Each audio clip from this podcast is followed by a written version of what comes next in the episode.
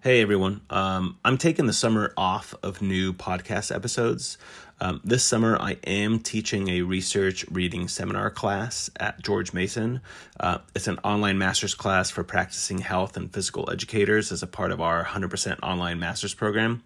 So this summer, I'm going to launch episodes that I assign in that class. And as a part of the class, um, we definitely read a lot of research articles, but then I mix in some of the podcasts. So I let the experts talk about their research that have uh, published in previous episodes.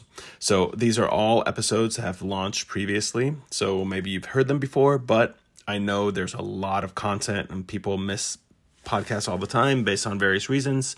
Um, and these are all really good podcasts. I hope you enjoy them. Um, I will be back in mid August with an awesome podcast about the state of physical education, teacher education in the US with a recent paper that was published by Dr. Phil Ward. So um, these are uh, going to be launching every uh, few days for the next couple months. I hope you enjoy. Hey, Risto here, George Mason University. I'm here with Dr. Laura Alfrey from Monash University in Australia to discuss the article titled An Expansive Learning Approach to Transforming Traditional Fitness Testing in Health and Physical Education Student Voice, Feelings, and Hopes. Uh, this article was just recently published in the journal Curriculum Studies in Health and Physical Education. And you can, as always, find the full citation of the article in the notes. Um, so, Laura, welcome back to the podcast. You uh, hold the number three of all time downloaded podcasts. So maybe we can recreate lightning in a bottle or trap lightning in a bottle. I don't remember how it goes. Bronze medal, story of my life, Risto. Uh, thank you for having me uh, again. Um, this is a sole author paper, but as you can tell from the acknowledgements at the end of the paper, um, there's lots of fab people who've made this kind of uh, work possible, uh, not least the teachers and the students who participated. Um, and it's also extended work I've done over the last wee while with people like Lorraine Cale, Michael Gard, Val Yaga, and others. So, yeah, thanks to them. Awesome. So, I love that you start the article by you, you have this quote Fitness testing is a ubiquitous cultural practice within health and physical education. And you talk about all around the world that this is something that happens in some form or another. So I'm wondering if you can expand on that idea and tell us kind of what what do we even know in the literature uh, in relation to feelings of uh, PE students regarding the dreaded fitness test. It's not always dreaded, but um, I'll get there. Um, so the first half of that question, we've known for a really long time that fitness testing is woven really deeply into the fabric of health and PE uh, and what it means to be a health and PE teacher. Um, I wouldn't say across the world, but we know definitely in places like England, Australia, uh, Israel, New Zealand, and the US that it's it's a strong uh, feature of, of, physical education and health and physical education programs. Um, in terms of the second half of your question, uh, yes, um, I can tell you what my interpretation of the literature says uh, in relation to students' experiences. So, firstly, I will say that um, my time in teaching, kind of in through and about fitness testing, and it was a real heavy focus of, of my work as a teacher. Um, I knew from then that some kids loved it, like I did, and it motivates them and it makes them feel good, and the process is meaningful and educative, right? But it's also really obvious that that's not for all students. Um, and it's really those students that don't have those positive experiences that I'm trying to support here uh, through supporting the teachers that, that they work with. So um, some of the key points that I raised in the paper uh, from the literature are, for example, uh, Simonton and colleagues talk about um, positive attitudes towards testing usually being linked to high performance mm-hmm. Uh, which isn't too much of a shock. Uh, Mercier and Silverman and also O'Keefe in Ireland talk about how boys tend to be more positive than girls uh, around their attitudes to fitness testing. Um, attitudes of all genders towards fitness testing tend to become more negative over time. Um, and finally, Davis um, highlighted that fitness testing was a key reason why female students in particular chose not to participate in health and PE more broadly. Uh, you may have, um, being stateside, you, you, might have seen the New York Times a few years ago where uh, the work of Ladwig and colleagues mm-hmm. kind of really uh, piqued their interest and they highlighted um, kind of the persisting and negative impact that fitness testing and physical education more broadly can have on students into adulthood. And they shared a whole range of uh, quite confronting quotes from adults around their experiences as children in, in physical education. So um, the main causes of negative affect that Ladwig and colleagues found uh, mainly related to norms-based evaluations and, uh, and, and, especially um, evaluations that occur in front of peers around fitness or bodies. Yeah. Um, one last thing I will just say is um, one of the main pushbacks whenever I work, uh, I do PD with teachers or I might present at a conference, and one of the main pushbacks um, is this kind of critical work related to fitness testing. Usually comes in the form of a statement that goes something like, uh, "Well, math t- math test makes some kids feel bad too," right?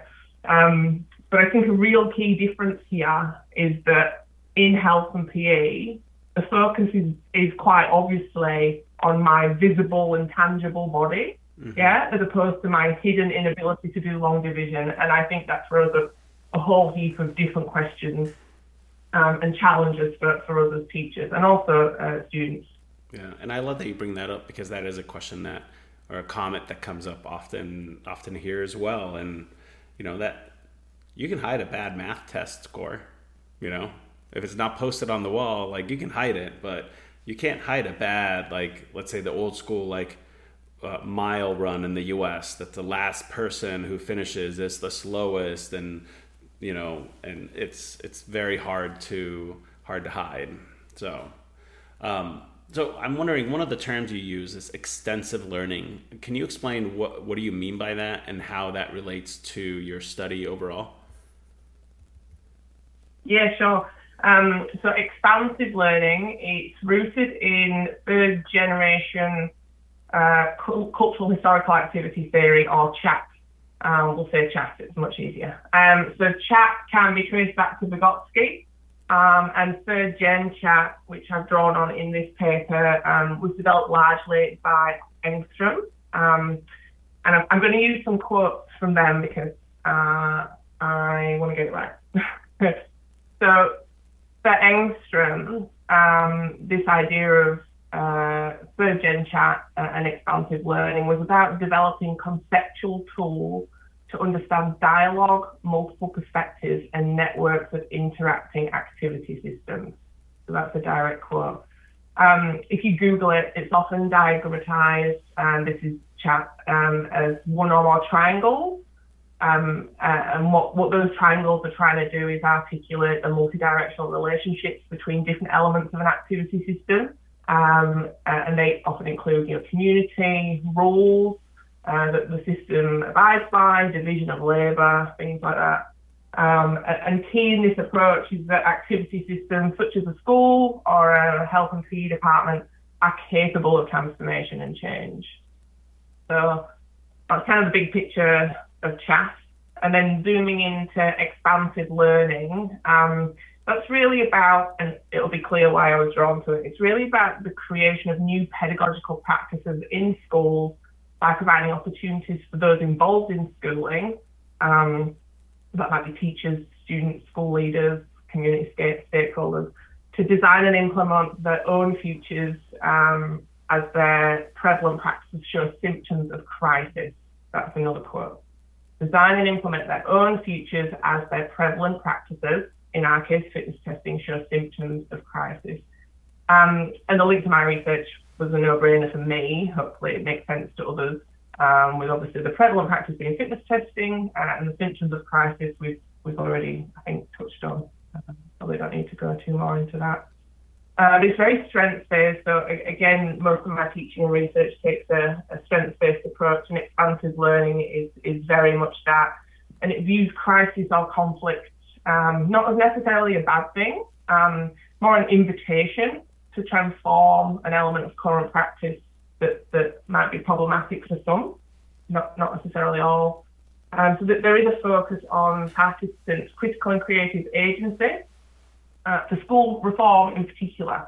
Um, so it was so nice to kind of dig into some literature that was so neatly made for what I was trying to do. You know, mm-hmm. often with this work, we're kind of lifting areas and applying it within health and PA uh, or in schools. Um, and it was nice not to have to do that for a change. Yeah. Um, the, the quote from Engstrom that made the most sense for me was it's a long one, but again, it's a good one. Since school is a historically formed practice, perhaps the initial step towards breaking its encapsulation is that students are invited to look at its contents and procedures critically in the light of their history. Dot, dot, dot. Uh, such a search will lead to questions like, why is this being taught and studied in the first place? And that's exactly what I wanted to know. I wanted to ask students, I've asked teachers before, a long time ago with Michael Scott, but I wanted to ask students, well, why? Why do you think this is a feature of your uh, health and physical education? Um, so yeah, that's that's what what I did. Yeah, and, um, and I love the. the yeah, I loved your quote because, or not your quote, but the quote that you had in the paper about, you know, why are we doing this in the first place, and like challenging teachers to ask that, and it gets us out of this routine of like, well, we're doing it because the people who were before us did it, and like if we were doing that, then we'd be teaching 1940s PE, and you know and i think that those are those are really important questions to ask because you have to have the why. And i think that there are several people a lot of teachers that can have a really good why for fitness testing but there are increasingly a lot of people who don't have any why behind it. And I and I love that you bring up this idea of bringing the students in to critique them about asking the students to look at it critically and figure out why is this being done. So. Yeah, that's the point, Risto. And and the the why, the purpose is imperative. But if that why or purpose is not tied to education or learning, then we have a, an equally, um, I guess, challenging situation. Yeah. So often when we, we do ask what's the purpose, often tied to you know biomedical discourses around obesity, increasing physical activity, so on and so forth. But the, the learning or the educative purpose isn't isn't often paid much attention. Yeah. Yeah, and uh, and I meant to lead with this, but I did not write it in my my notes here. But I meant to lead with the fact that your paper was so approachable and well written that I just wanted to give you a compliment because I was reading it and I flew through the paper because there wasn't this like super like tough writing to get through and like super complex like the results section was really well done like the intro was brief but it gave me everything i needed to understand to like you know it was compact in a way but i just that's a thumbs up from me like very good and and alba who who read this paper as well she said the same thing. Like she flew through the paper because it was very well written. So kudos. And now I'm going to ask you what you actually did in this paper. So can you cover the the methods section? yeah Uh, thank you for that. And you need to talk to my dad because he, he says he can't even get past the abstract usually. So I'll tell him you said that. Um, so expansive learning, I didn't mention it just then, but it is important in terms of the methods. So I'll quickly whiz through. There's three contexts for learning within this kind of expansive learning approach. One is the context of criticism, uh, where you might question, critique, or debate. In this instance, fitness testing, but it could be any practice. Uh, the second context is context for discovery, uh, experimenting, modeling, floating new ideas, seeing what other alternatives might be possible. And then thirdly, the context of practical social application, where you actually give it a whirl, trial it, see what works, see what doesn't work. Um, and I, I, use those three contexts to frame uh, the, the findings and discussion, and also it, it inform the process and the, the methodology. So um, uh, and the one final thing I will say uh, before I answer your question is this idea of context of criticism. It's not a bad thing. You know, it's it's an opportunity uh, for transformation. Um, it's just holding up, up a mirror against a particular practice that might benefit from reconsideration. Um, so in terms of the method, got it, Roger, thank you. Um, we had uh, 48 year eight students, uh, with slightly more uh, than half identifying as a female. Um, all participants were from one secondary college on the boundary of metropolitan Melbourne uh, in Victoria, Australia. Um, and the college itself was located in a, an area of economic disadvantage.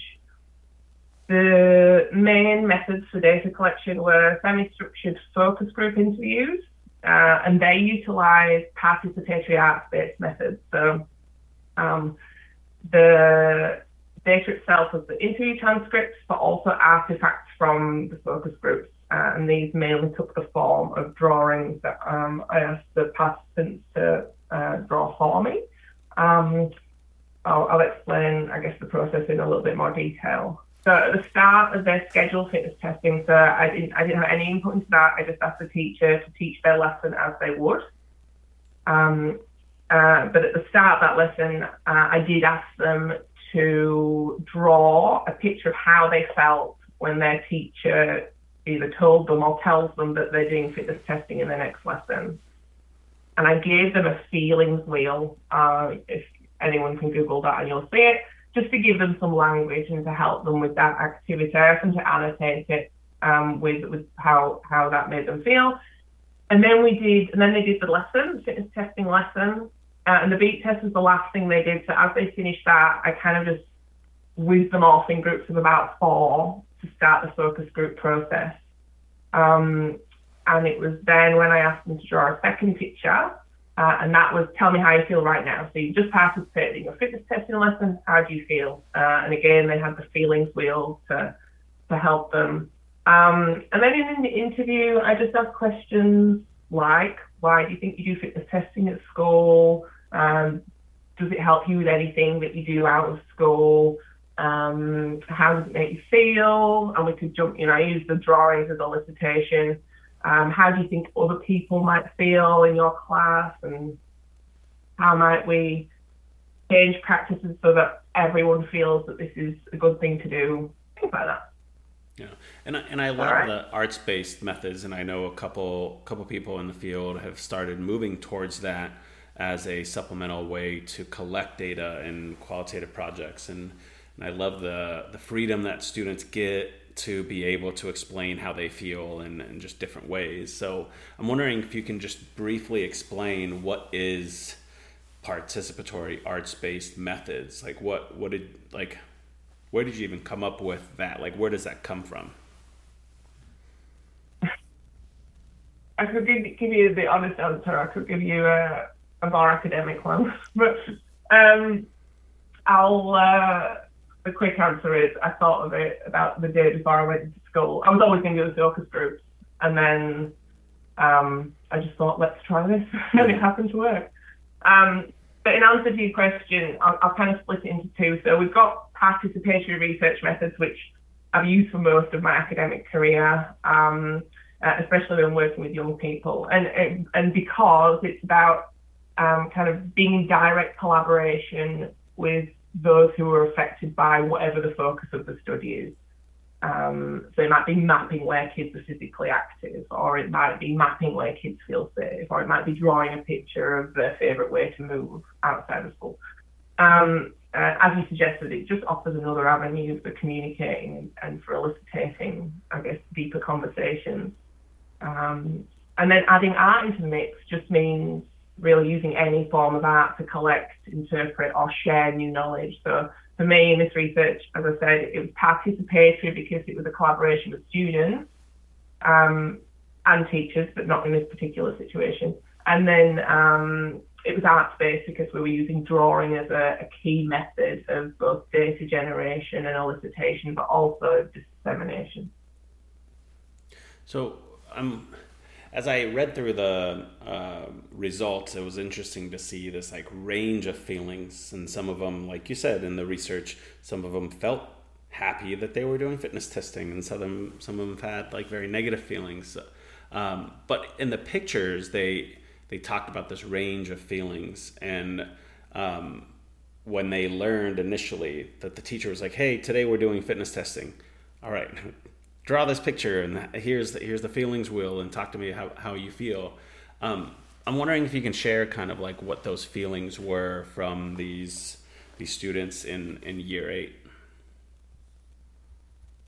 Yeah, sure. Um, so in short, they weren't, they weren't that easy to thematize, right? They were complex, varied, often contradictory. You know, one student would be experiencing relatively positive and relatively negative feelings at the same time.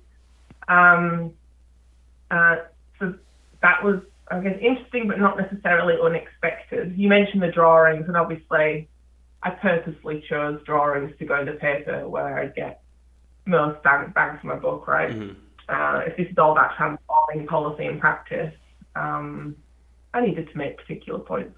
Yeah. Um, so the top 10 feelings by the students before their fitness testing um, kind of map to what I've just said, you know, complex and varied. Uh, number one was nervous, then it was happy, overwhelmed, anxious, energetic, excited, fearful, hopeful, insecure, and surprised. There's lots going on there, mm-hmm. um, and and they don't tell a neat message, but I don't think we need to. Yeah, yeah? and then uh, flipped to after the lesson, uh, the the top uh, feelings there were tired, happy, proud, stressed, embarrassed, excited, scared, weak, anxious, and confused. Yeah, and it's the, the verbal responses. Sorry, go on. No, I, I think it's it's so interesting, like those those words, the way that they describe themselves afterwards, like things you'd never want your students to feel in school, right? Scared and embarrassed, and that's the result at the end. Now, not like you said, not all of them, because some of them were happy and some of them were just tired. Like I am tired. I just ran to exhaustion and this is okay that's not i don't feel like that's a negative feeling. It's just like that's a byproduct of physical activity. But in that mix you have scared and, and embarrassed and other words like that just like makes you feel so bad that something that we do in physical education makes a kid feel like that makes several kids feel like that. Yeah and that, that's exactly my point. Even if it's only one student, if 29 of my kids are related by the thought of fitness testing, that's great. But if there's one that feels any of those things, you know, anxious, scared, then for me that's enough to, to prompt some reconsideration. And what you just said was pretty much exactly what the head of department said.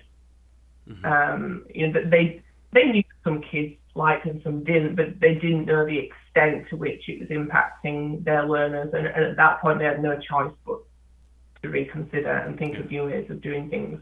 And they were amazing. They were so happy to do that that hard and pretty um, challenging work. Yeah, absolutely.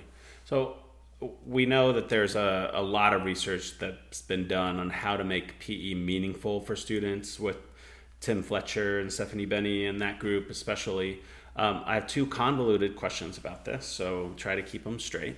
Uh, the first one is about understanding that the students uh, had related to the purpose of fitness testing, and second, what kind of suggestions did the students have to reduce their negative feelings that we just talked about uh, toward fitness testing? Yeah, great. Um, I'll take the first one. Um, so linking back to this idea of expansive learning, one of the big questions that that it prompts us to ask is, well, why is this being taught and studied in the first place? So as I suggested earlier, that's exactly what I asked the students. And no students really felt that they could comment on the educative purpose.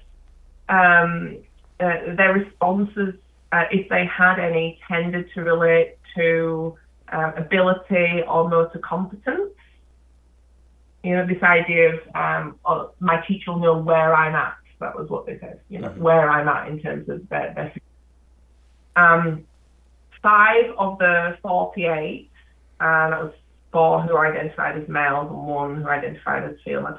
They were the only five who could see how the process of fitness testing that they were experiencing in school could link or support or was meaningful to their physically active lives beyond school. So, uh, and the commonality across those five was that they were committed to club sport and, and formal club competition outside of school. Um, and then of those five, um, only two could verbalise why fitness testing was meaningful to them. Uh, one said it was around agility, and that you know if if I'm being tested around my agility, then that'll help in netball with pivoting and mm-hmm. everything, mm-hmm. as she said. Um, and then another said, uh, I play footy and basketball, so knowing that I can run for longer helps with footy, and knowing I can be in the midfield or whatever I need to do.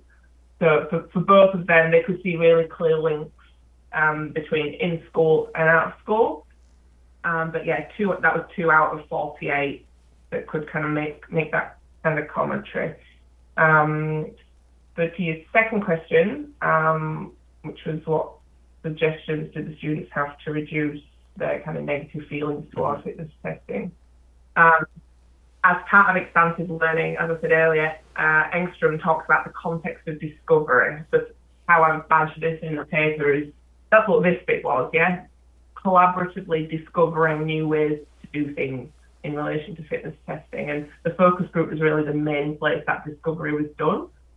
So um, they, um, I'll talk a bit more about this later, but they were really quick, the students were really quick to think of new ways of doing things, surprisingly so.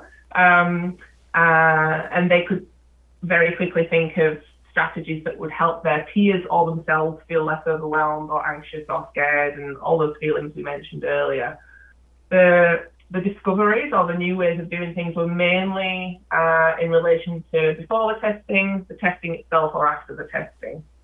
Um, in terms of pre-testing, they said they would appreciate more notice so that they could kind of mentally and physically prepare. I'm not sure how much they can physically prepare in a week, but um, if they, it goes without saying, you know, if they have more notice, and if they if they just want the opportunity to try and prepare, like that's fabulous, and why wouldn't we support that? Yeah. Um, in terms of the testing itself, some students commented that they prefer that not all tests were carried out in the same space at the same time, and this links to the, the what we already know uh, about um, exposure and feeling judged in front of peers. If all of a sudden students have choice to go where they want and, and work in small groups, then that kind of surveillance is dissolved. Um, and another key practice that was problematic for these kids in particular was that the results were on the wall on like a big spreadsheet that everybody could see what everybody had achieved in ever, all of the fitness tests. So um, they many were quick to say, look, we'd rather not do that, happy to record, but that that process is not for me. Um, and, and one student suggested that, you know, if we had our own record sheet instead of the class one, that would be awesome.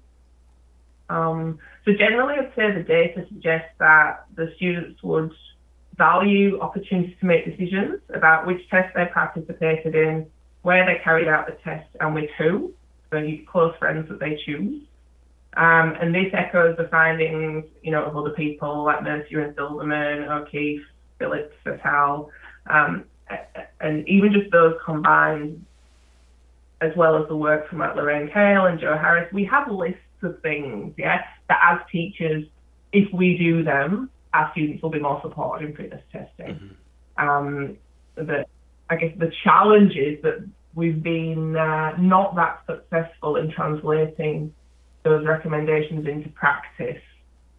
And I, I feel like I've made some headway with this. And I think the key was actually this link to affect and emotion and feelings. Uh, and once you garner those, it's impossible to ignore as a teacher. Yeah. You know? Yeah. Um, oh, I got a bit on a rant there. I forgot where I was. No. Uh, did I tell you all the things? Where, with yep. whom? Yep. Uh, or be clear on the loop which should take place. Uh, for the results not to be shared.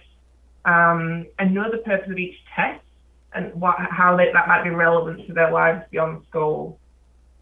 Um, yeah, and, and was, again, lots of these align. Yeah, go on. Yeah, it was interesting to see that you know some of the the students there had given similar suggestions as you know other research like uh, you know five seven years ago had said already like this is what yeah. we think that should be done and it's like well you gave the students the voice and they they reiterated it and they're like yeah we would like to do these these in certain different ways and it's yeah you know even even for like if you're a pre-service teacher if you come into my class and I tell you oh, by the way, I forgot to tell you, but we're doing fitness testing today. It's a learning experience where you're going to run the pacer. So I hope that you know, like, you're ready. Like they would, they would be pissed. They'd be like, no heads up. Like I could have modified my breakfast this morning, or like I could have, you know, there's so many different things, and even for pre-service teachers that happens, and you know, you wouldn't do that for them, but then for for our students in in K to 12, you know, you just that's what you do. You're like, oh, today we're doing this, and obviously, like you captured a lot of that information in those initial initial art um, pictures that they drew. Um, but I'm wondering, can you share your thoughts on the consequences that negative experiences in fitness testing can have on adulthood? Because that's one of the that's one of the trans uh, transitions, right? If we think about moving out of not people don't stay in physical education, but they may have some serious, you know, carryover effects of, of fitness testing into adulthood. Yeah. Um, I won't give you my thoughts because this is a very emotive and contested context, so I'm inclined to lean on the research, uh, which there isn't much. Um, but um, as I linked to in the paper, Corbin has talked to the negative experiences of PA and their likelihood of reducing motivation for lifelong physical activity.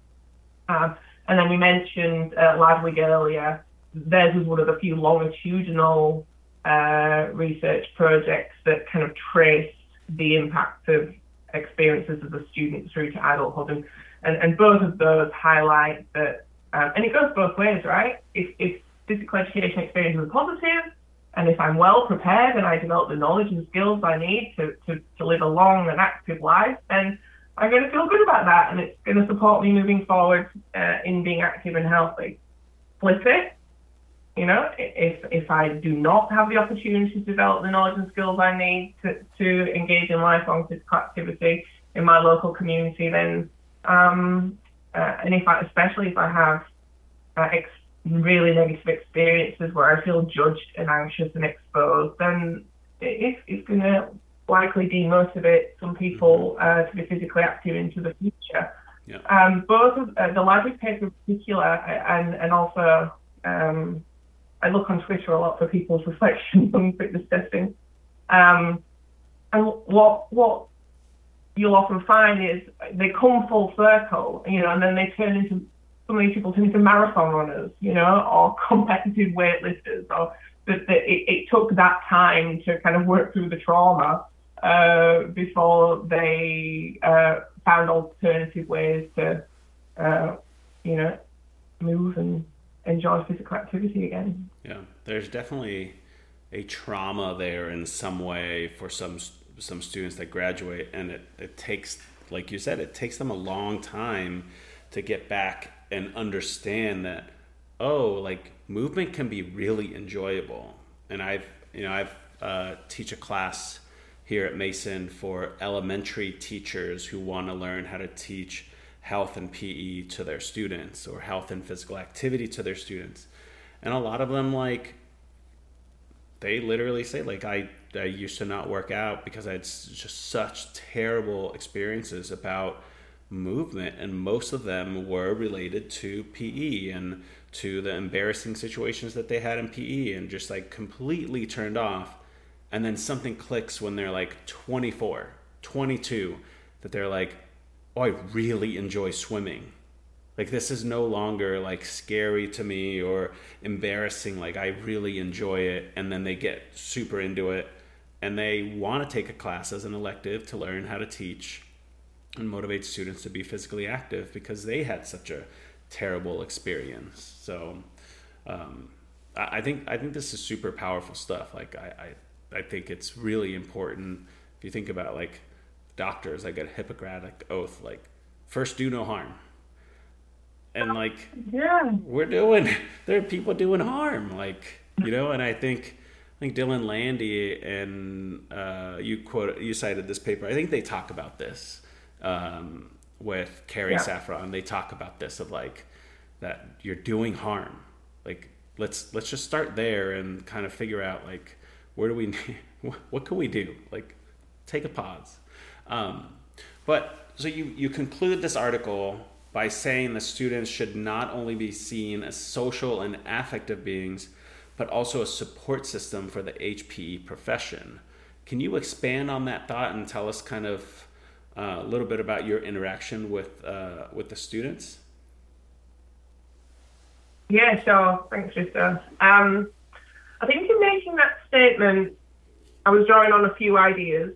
Um, one is I've already mentioned I tend to adopt a salutogenic or a strengths-based approach, and with that, you, you assume that everyone is going to bring something to the table, irrespective of who they are, where they're from. Um, I was also drawing on notions of agency and transformative agency in particular, which is rooted in uh, third generation CHAT, and again assumes that all people have agency but for transformative agency to be generated, it, it has to be over time and amidst efforts of change and transformation and debate and kind of discovery.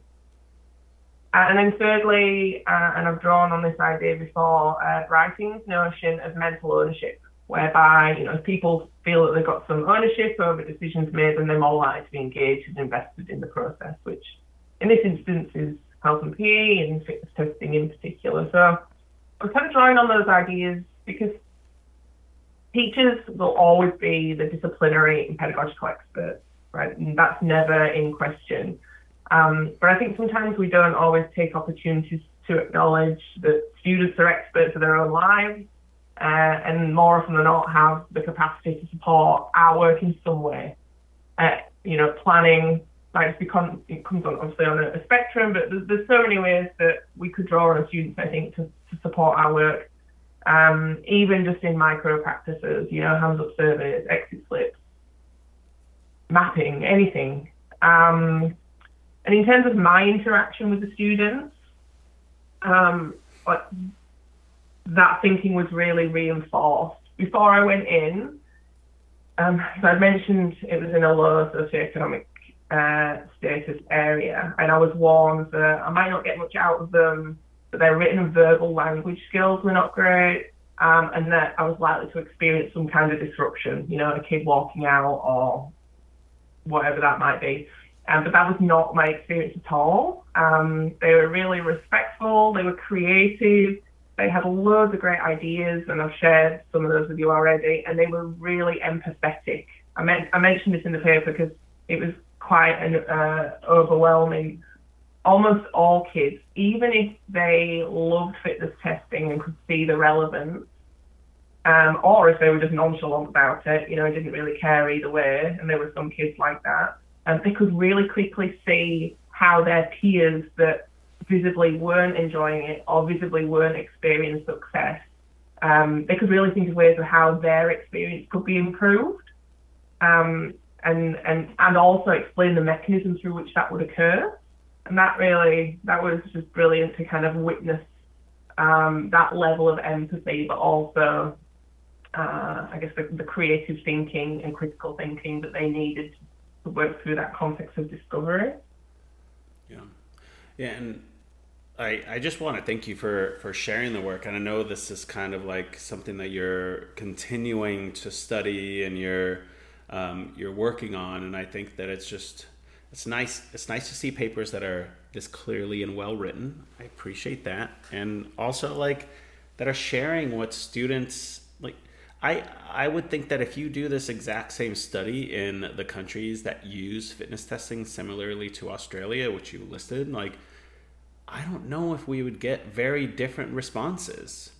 Like I think we'd get very similar responses in how the students feel, but Yet we still keep telling people to continue doing fitness tests in the same fashion with the same no heads up surprise today we're doing the pacer exam and we're going to post these scores for for people to see and we're going to create authentic com- competition and and it's just not what mm.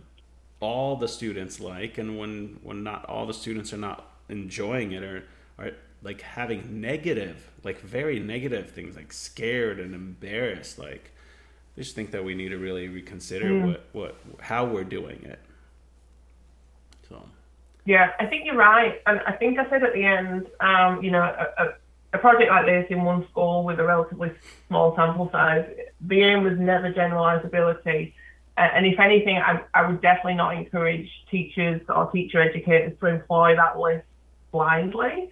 But right. ideally, yep. we'd have those conversations with our own students, create our own list of, of ways we'd like to do this kind of work, um, and then work from there. You know, it, it's the focus here is on fitness testing, but I think what I will take from this into my practice moving forward is embedding those opportunities for student voice in my practice yeah. more broadly.